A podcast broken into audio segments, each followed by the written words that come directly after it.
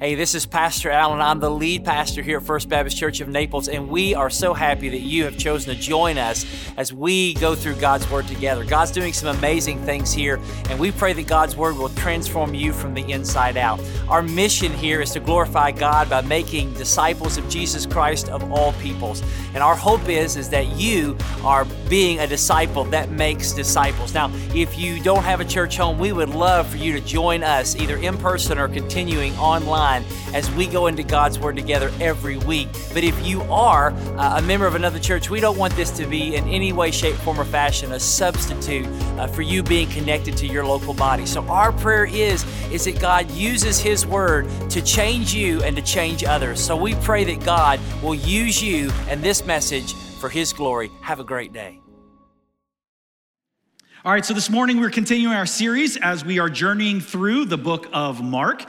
And as we do that, uh, we are continuing our Sent to Serve series. And uh, I get to help us jump into some difficult, uh, some difficult teaching this morning in Mark chapter 10. This is Jesus's, it's well known as, as Jesus' teaching on divorce. And so I just want to give a big shout out to Pastor Allen for allowing me to be the one to present this message. Uh, yeah, uh, you know, and, on an hour less sleep. So, you know, it's all good. But, um, I, you know, I am excited. And, and as I believe that as we dive into this passage, we're going to see that there are truths that we can learn from and live out. And so there's no easy way to put it. Divorce is, is difficult and it's painful. Um, and unfortunately, in a room like this, I would venture to say that most of us have experienced divorce in some form or fashion. Maybe it's like me and your parents are divorced. Or maybe you have a child or a grandchild who has walked through divorce, or maybe just a close friend. But we all know and we understand the difficulty, the pain, and the destruction that divorce can cause. And I also realize that likely in a room like this, um, that there are those who are on the brink of divorce or maybe recently divorced. And even hearing that term in church, you know, stirs up some emotions and some feelings that are, that are still raw and still real. And so, as we dive into this difficult subject, I've been asking God to give me the right words to say, right? To have a sensitive heart, but to also present God's truth. And so, what I want you to know is today, I don't come across uh, judgmentally. That's not my heart. And I realize that if you've gone through divorce, it's, it's probably one of the most difficult things you've ever done in your life. And if you could have avoided it, you probably would have. And I think those in this room, you probably understand better than most why God hates divorce. But no matter how you've been affected by divorce, this morning, I think that what we're going to see today is that it's not God's best. See, God hates divorce because he loves marriage. And God loves marriage because it reflects Christ's love for the church, and ultimately that brings God glory. So let me just pray one more time, real quick, as we dive into this text together. Father God, you are good. I love you. God, thank you for your word, Lord. I pray that you would be with me even in this moment, God, that it wouldn't be my words, but yours. And God, that we would see the truth that you share, but also the grace that you give. And so, God, we love you and thank you for this time together. It's in Jesus' name we pray. Amen. All right, so we're in Mark chapter 10. If you would stand with me as we read God's word.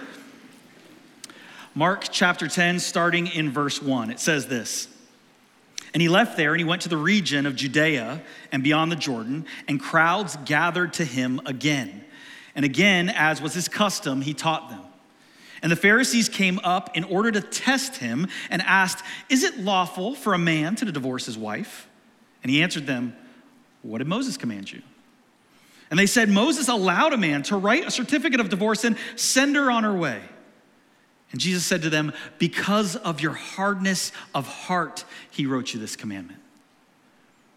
But from the beginning, of creation. God made them male and female. Therefore, man shall leave his father and mother and hold fast to his wife. The two shall become one flesh.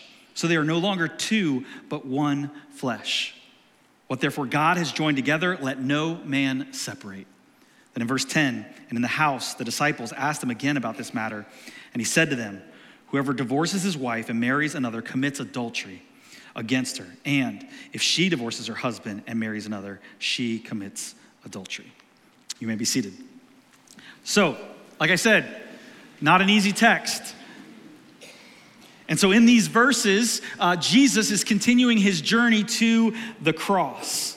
And as he arrives in the town, he, he, he is in a place where John the Baptist, the one who came before him, actually had just been beheaded because he called out King Herod and his unbiblical divorce and remarriage. And so we're in that same town, and along come the Pharisees to test Jesus. And the first thing that I want us to see here is that there is a danger of a hard heart. See, Jesus sees right through the Pharisees, right? Like he knows what the conversation is, he knows where they want it to go. And so rather than letting them direct it, he just is like, okay, you want to talk about Moses? Let's talk about Moses. And he says, What did Moses command you? And I love how Jesus, right, he answers their question with a question. It's kind of like this subtle way that Jesus is saying, okay, yeah, I'm in control here. I'll be asking the questions. And so he asks that question, and the Pharisees answer Moses allowed us to write a certificate of divorce and send her away. And I don't know how you hear the Pharisees there, but I can't help but like hear my kids kind of being like, uh, What? Moses said we could do it. Everybody else is doing it, right? And then, and then Jesus comes in as, as, a, as a loving parent would, and he, and he gets to the heart of the issue. He says, It's not that simple.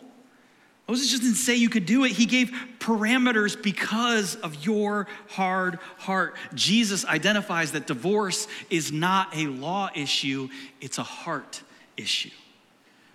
Because of your hardness of heart, he wrote you this command. Kent Hughes, in his commentary on the book of Mark, said this The reason that God allowed divorce was that the hearts of the men of Israel were hard. This was a divine concession to human weakness.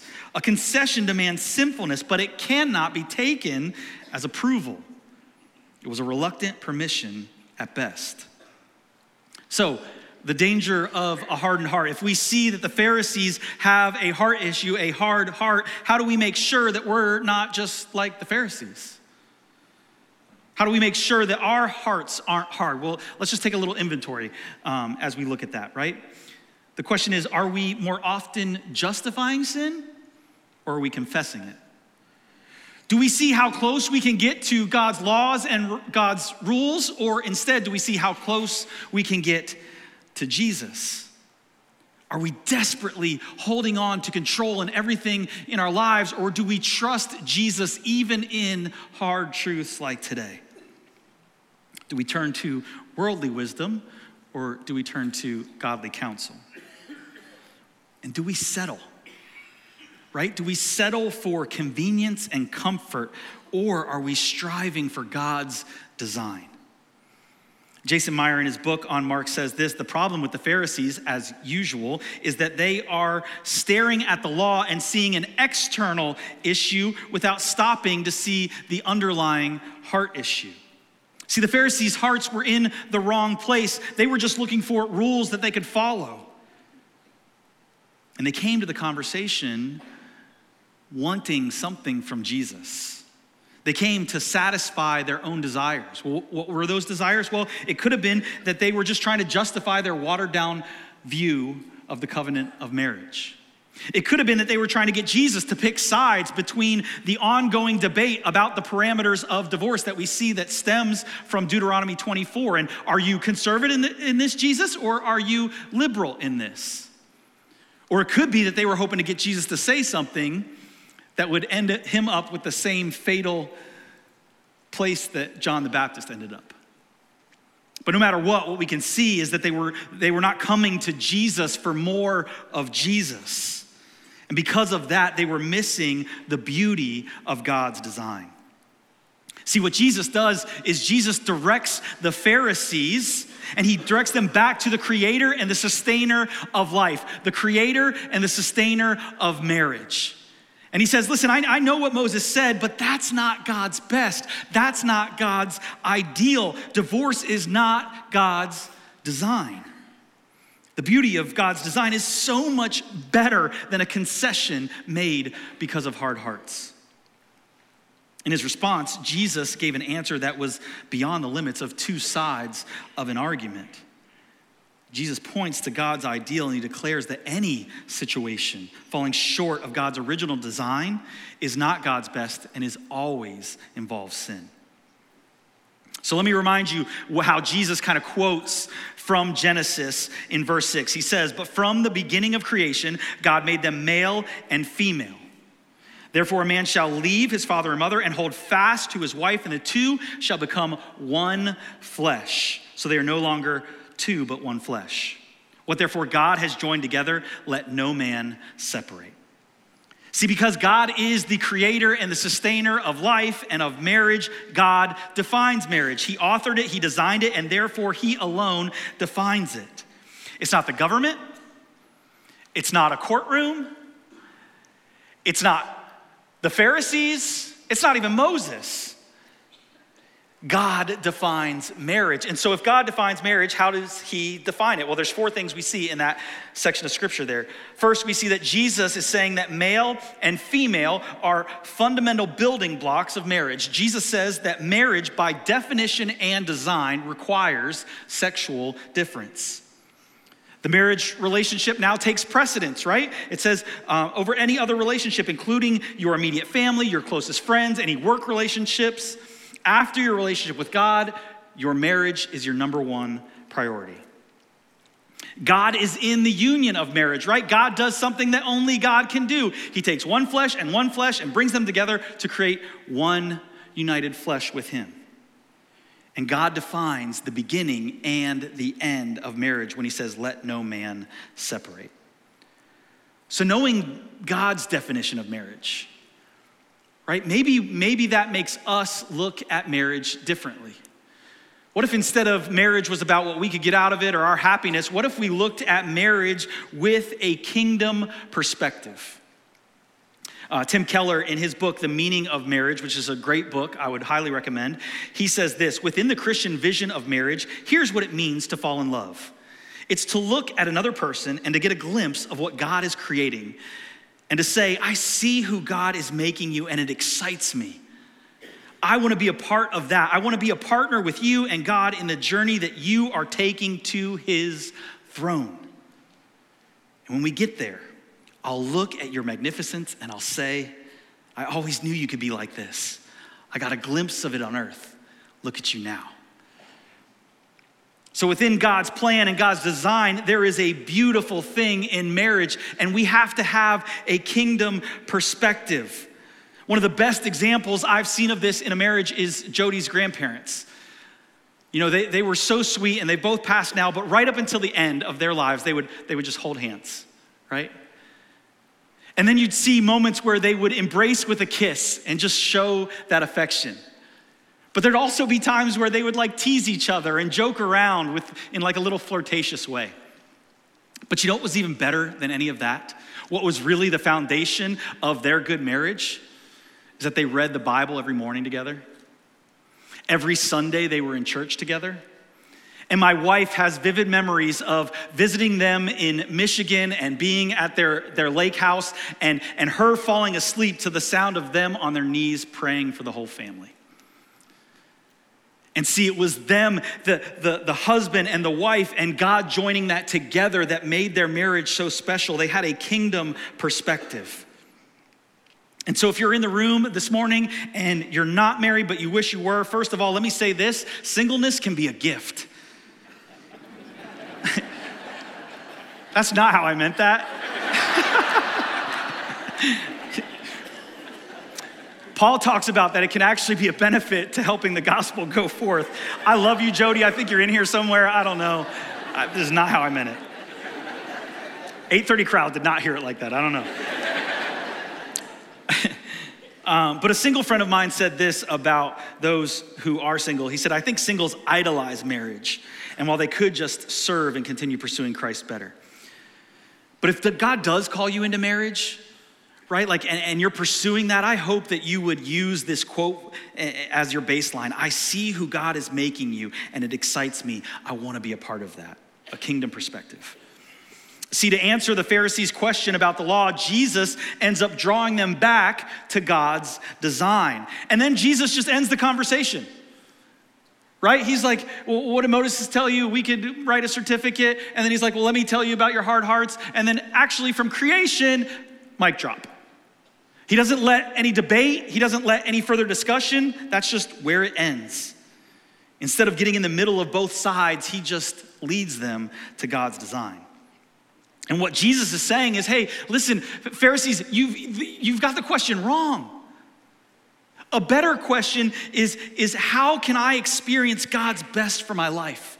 And in this scenario, as he's talking to the Pharisees, divorce is so far from God's ideal that he doesn't even address it with them. You know, it reminds me of a, a, trip I, I took with some students. We had about 30 students. We went to Nicaragua and we were serving with a local church there. It was great. We had an amazing time. But as you do on a mission trip, you usually get like a fun day and you go do something, right? And so we decided we're going to go see a volcano. Um, and it was an active volcano, right? Uh, so like lava okay? And so, like, they said it wasn't gonna erupt anytime soon, and I was like, okay, I hope not. And we, we go to this volcano, and as we get up there, it's night, right? And uh, there is a guardrail, right? Even in Nicaragua, they still had a guardrail. And so, while we're there and, and we get up to the volcano, the students, they didn't stay 10 feet back from the guardrail, did they? No. The students got right up to the guardrail. And then they're like jockeying and posturing for position so that they can lean over the guardrail and see the lava and feel the heat coming up. And I gotta tell you, I'm getting a little nervous because there is no way to get home and tell a parent that their kid fell into the volcano. There's just no, it's not in the handbook for student ministry. And so it really ended for me when one of the students took their leg and picked it up over the guardrail so that they could sit on it. I'm like, okay, that's it. We're done. Get in the vans. We're getting out of here. Let's go get dinner. And I feel like, in a way, that's the posture of the Pharisees. They're like, Jesus, how close can I get to the rail? Jesus, can I press up against the rail? Hey, Jesus, can I, can I lift my leg up over the rail and sit on top of it? And Jesus is like, Guys, really? You wanna talk about how close you can get to the lava? I've got a taco feast over here for you. Come with me, let's go get more guac. And so, as Jesus often does, right? Like he's, he's directing their hearts back to God's design, not just the law. And then, and then we get to this point where he gets alone with those closest to him. And as he often does, he takes the law and he turns up the dial. And when he's alone with the disciples, he shares the pain of divorce. So in verse 10, it says, And in the house, the disciples asked him again about this matter, and he said to them, Whoever divorces his wife and marries another commits adultery against her. And if she divorces her husband and marries another, she commits adultery.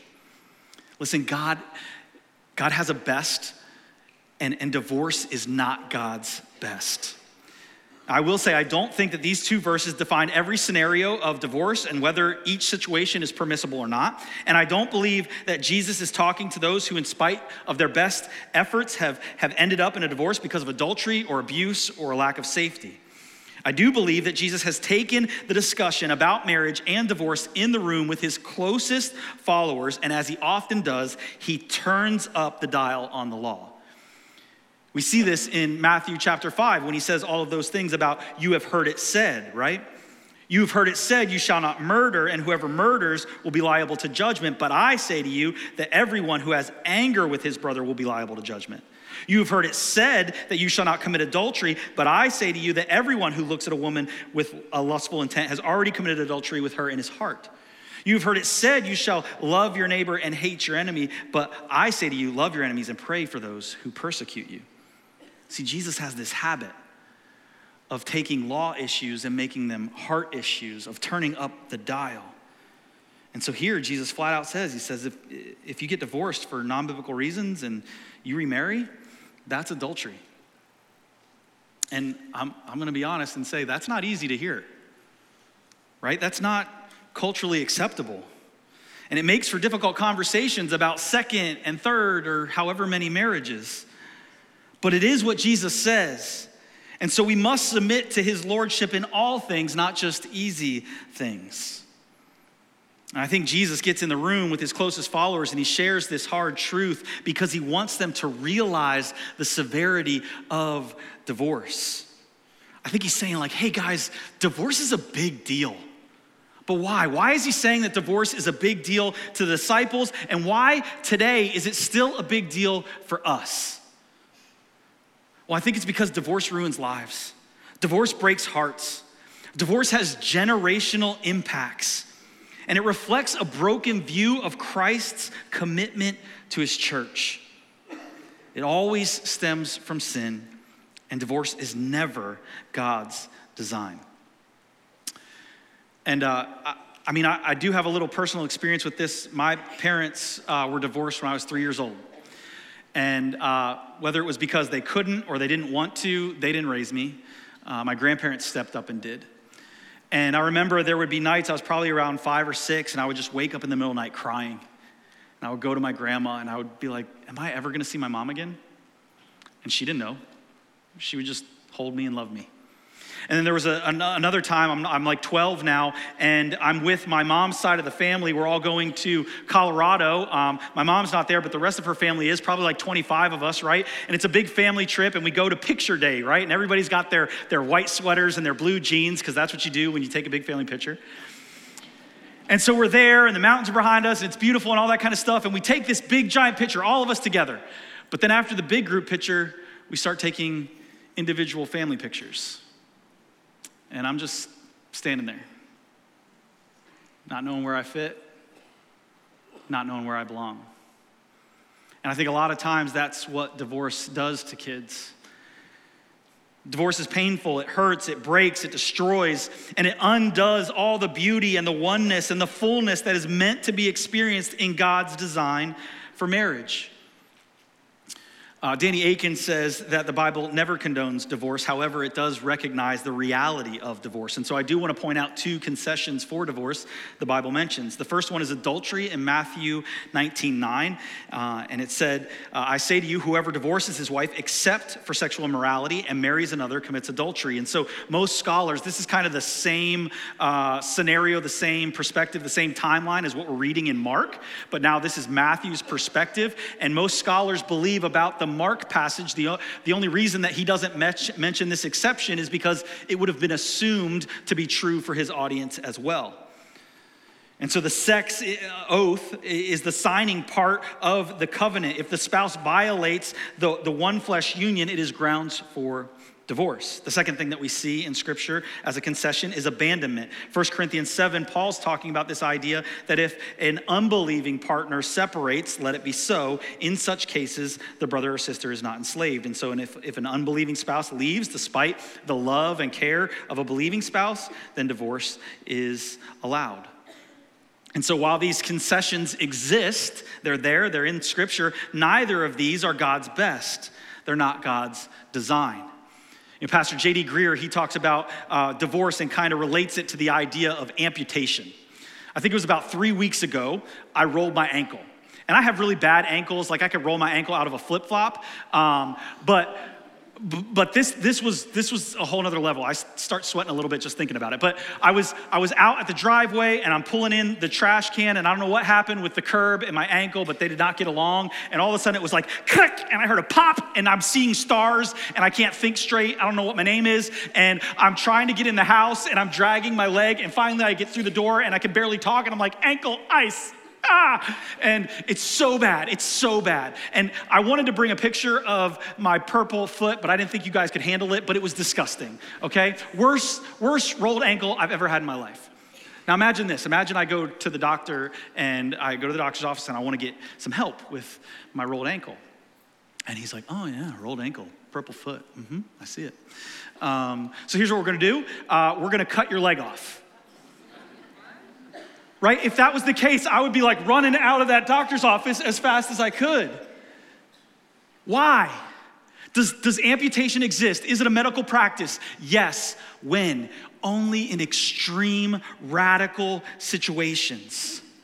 And I think this is what Jesus is trying to get across about divorce as well. It should be a radical last choice. Malachi 2 says that God hates divorce. And the reason that he hates divorce is because it is always a result of sin. Always. You know, we live in a world of a, a no fault divorce. And you, you might think, or you might know someone who has said something like, uh, no, no, no, no, no sin here. We just grew apart. Our preferences changed. We're different people now. It was a mutual decision, and we're actually friends. And that's great. But it's still sin because it falls short of the glory of God. And let me pause for a minute right here. Because as much as God hates divorce, hear this He loves you. As much as God hates divorce, He loves you. And because of this reality, in this room, there are many that are dealing with or have walked through the pain of difficulty of divorce. And if not you, someone close to you that you care about and that you love. And the reality is that we live in a fallen and broken world where divorce exists, and that does not exclude the church. And with that reality in mind, as a pastoral staff, I want you to hear this. We love you. You are loved here. It's on the signs in the parking lot, it's on the TVs in the commons area, it's on the invite cards that we pass out. You are loved here. And we mean that. We don't just mean that when life feels great and squeaky clean, we mean that in the reality and the messiness of life. We are here for you. We are here to pray with you, to cry with you, to encourage you, to equip you, to fight alongside you for God's best, to answer your questions, to provide biblical truths, and to love you in and through your difficult and complex situation. And our heart would be to protect the sacredness and the beauty of the marriage covenant. I also want to say this if you're not safe in this room, get safe. If you're not safe, get safe, get help, protect your kids. There is no shame in that. God is not calling you to stay in a physically abusive relationship.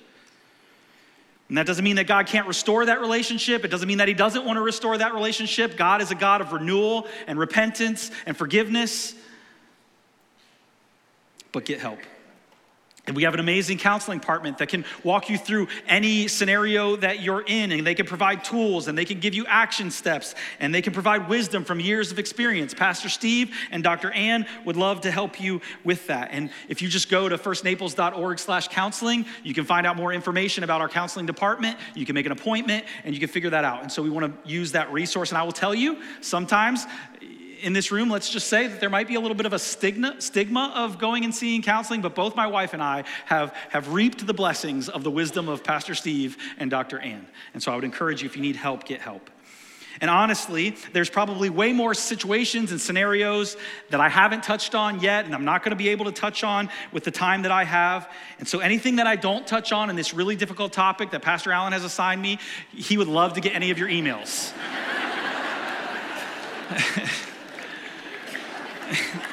I'm kidding. Wow. Um, I'm kidding, of course. We're all here for you. We love you, and we want to walk you uh, through your situation. Because God, he, he hates divorce, because He loves marriage. And He loves marriage because it reflects Christ's love for the church to the world, and that brings Him glory. And if that's true, if God's if, if marriage reflects God's love for the church, then we have to pursue God's best. And if we know that God's best is not divorce, he hates divorce, then what is God's best in marriage and how do we pursue it? We looked at how Jesus, he, he was quoting from Genesis and God's design. Now, what I want to do is briefly look at Ephesians 5 and, and see some practical steps that we can take to pursue God's best.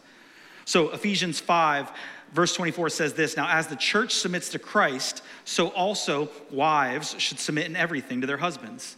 Husbands, love your wives as Christ loved the church and gave himself up for her, that he might sanctify her, having cleansed her by the washing of the water with the word, so that he might present the church to himself in splendor, without spot or wrinkle or any such thing, that she might be holy and without blemish. In the same way, husbands should love their wives as their own bodies.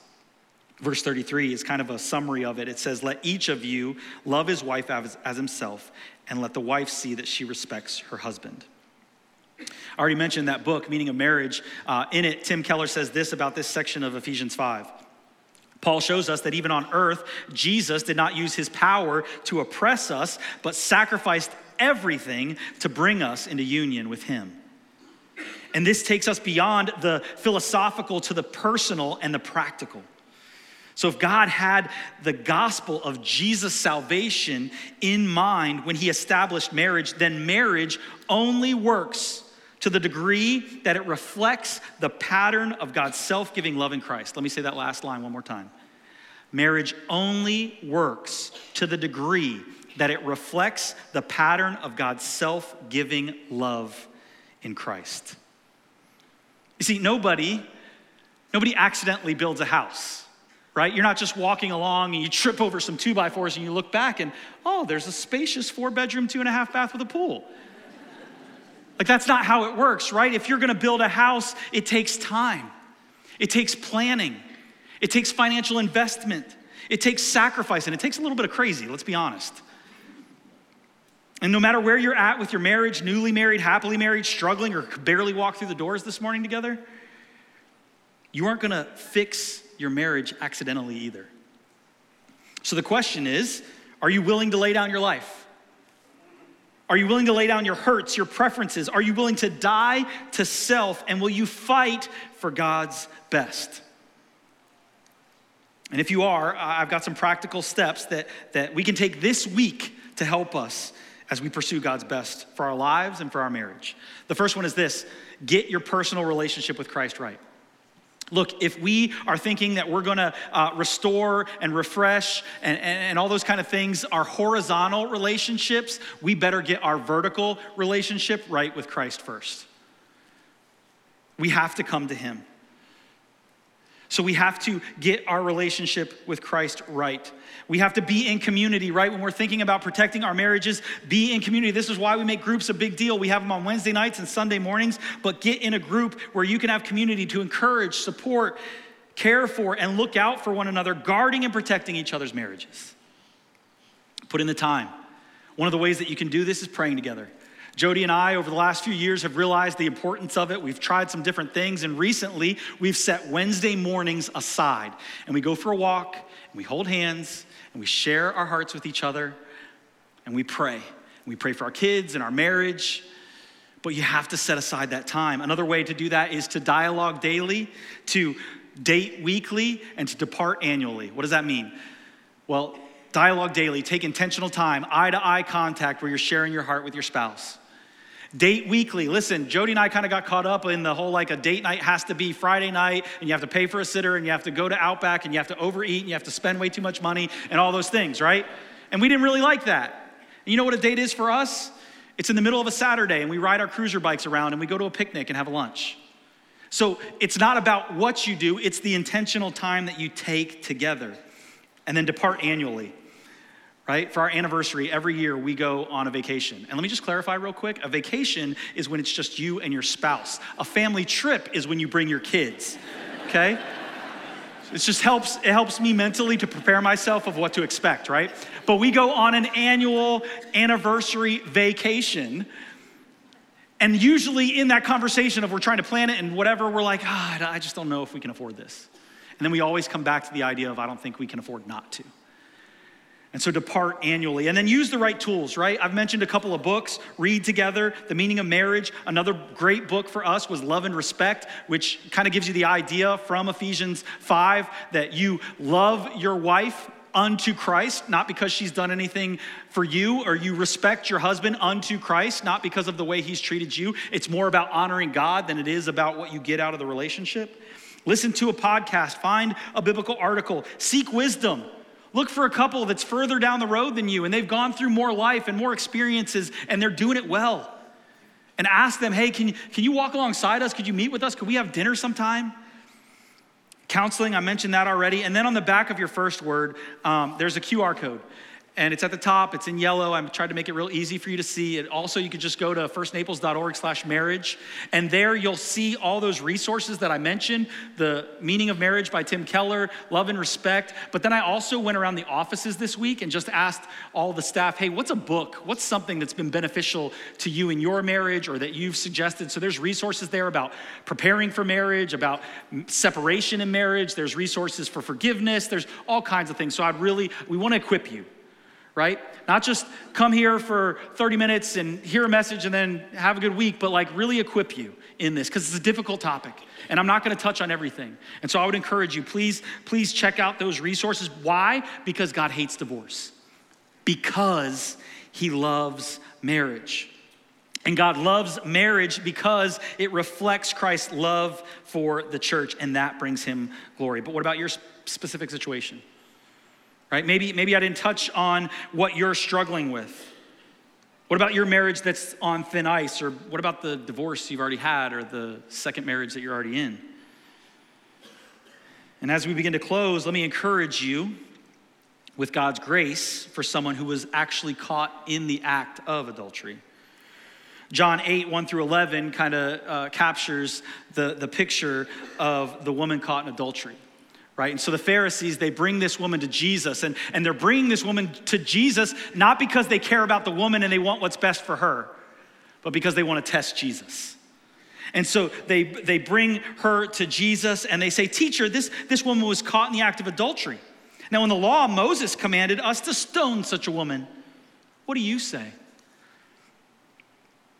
And they do this to test Jesus, and ultimately, what Jesus does, again, not getting into their debate, but he says, let the first of you without sin cast the first stone. And one by one, they walk away and walk away. And then it's just Jesus and the woman. And Jesus, to her, with compassion, he says, Woman, where are they? Has no one condemned you? And she said, No one, Lord. And Jesus said, Neither do I condemn you. Go and sin no more. So here's what God will do God will call out our sin, and He will call us to repent. And then He covers us and washes us with His loving grace. And so, no matter where you're at today, God's grace is big enough for any situation that you're in. If you're single, use your singleness to serve God and advance the gospel. Let Christ be what satisfies your heart and mind. If you're married, don't be complacent. Pursue your spouse to reflect Christ's love to the world. Make your marriage the most important relationship outside of your relationship with God. If you're in a bad marriage or separated, Remember the forgiveness and the power of the gospel. Pursue your spouse unto Christ. Seek restoration, not because they deserve it, but because you have received the ultimate love from Christ that you didn't deserve. If you're divorced, own what you can own, repent, and seek forgiveness where needed. If you're remarried, again, own what you can own, repent, and seek forgiveness where needed, and use your new marriage to reflect the gospel and serve the Lord you know, one of the things that Jody and I try to do regularly as a, as a married couple is uh, we sit in these two chairs and it kind of overlooks the backyard and we drink our coffee together in the morning. And during the week, we're kind of doing different quiet times um, and, and, and we'll pray together a little bit. But on Saturdays, we try to do something together. And so last Saturday, not yesterday, Saturday before, we're sitting there and we got our coffee and it's great. And Jody opens up her Bible to Psalm 103. And we just start to kind of use it as a prayer, and we're praying through it. And as we're getting through it, I, I'm just like, man, this is so good. I was like, Jody, I could just end my sermon with this. I could just read this over the church. And so then I come into the, the office on Monday, and we're having our all staff meeting, and we're all sitting around tables, and we have a time of prayer together. And as I look down, there's a sheet of paper, and it just has Psalm 103 on it. I'm like, okay, Lord. And, you know, I told you guys at the beginning of this message, like I was, I was praying. I was praying for each of you. I was praying that God would give me the words to say. And I think it's interesting that He didn't just give me the words, He gave me His words to say. And He used my marriage, He used my wife to speak through her and to, and to bring that Psalm 103 to me. And so, what I believe is that He gave me those words to just kind of wash over us this morning. And for us to remember and for us to see His goodness, His love, His grace. So, no matter where you're at, I want these words to kind of wash over us. These words about His grace, His forgiveness, and His love. Because here's why God's grace is greater. God's grace is greater than any sin. God's grace is greater than any brokenness, any difficulty, any separation, any divorce, any adultery. In this room, for you today, God's grace is greater. And so I'm gonna ask us to do something a little different. What I want you to do is stand up. If you would, stand with me. And I just want to read these verses over you. I'm not reading the whole psalm, but I want to read these verses over to you. And you might have a Bible in front of you that you want to read along with, and that's great. But what I'm going to ask you to do, if you would, is just close your eyes. Close your eyes and picture the Heavenly Father just sharing these words that you could remember who He is, how He loves you, and the grace He has for you. Psalm 103, verse 8 The Lord is merciful and gracious slow to anger, and abounding in steadfast love. He will not always accuse, nor will he keep his anger forever. He does not deal with us according to our sins, nor repay us according to our iniquities. For as high as the heavens are above the earth, so great is his steadfast love towards those who fear him. As far as the east is from the west, so far does he remove our transgressions from us. As a father shows compassion to his children, so the Lord shows compassion to those who fear him. Church, what I hope that you get this morning, if nothing else, is that God hates divorce, but it's because he loves marriage and he loves marriage because it reflects Christ's love for the church to the world, and that brings him glory. Will you pray with me? Father God, we love you. God, we thank you for your love and your grace for us. And Lord, as we talk about hard biblical truths about divorce and adultery, and God, how we can pursue your best and your design, God, would you allow those, those words from Psalm 103 to just wash over us, God? Would we understand your love for us? God, would we see that your grace is bigger and greater than any sin in our lives? And would we see, God, that your love washes us clean? God, we love you. It's in Jesus' name we pray. Amen. Let's stand as we reflect on God's love and pursue his design. Thank you for joining us as we go through God's Word together. I pray again that God will transform you from the inside out. So, as we say here at First, you have come to church, go out and be the church. Have a great week of worship. We can't wait to see you soon.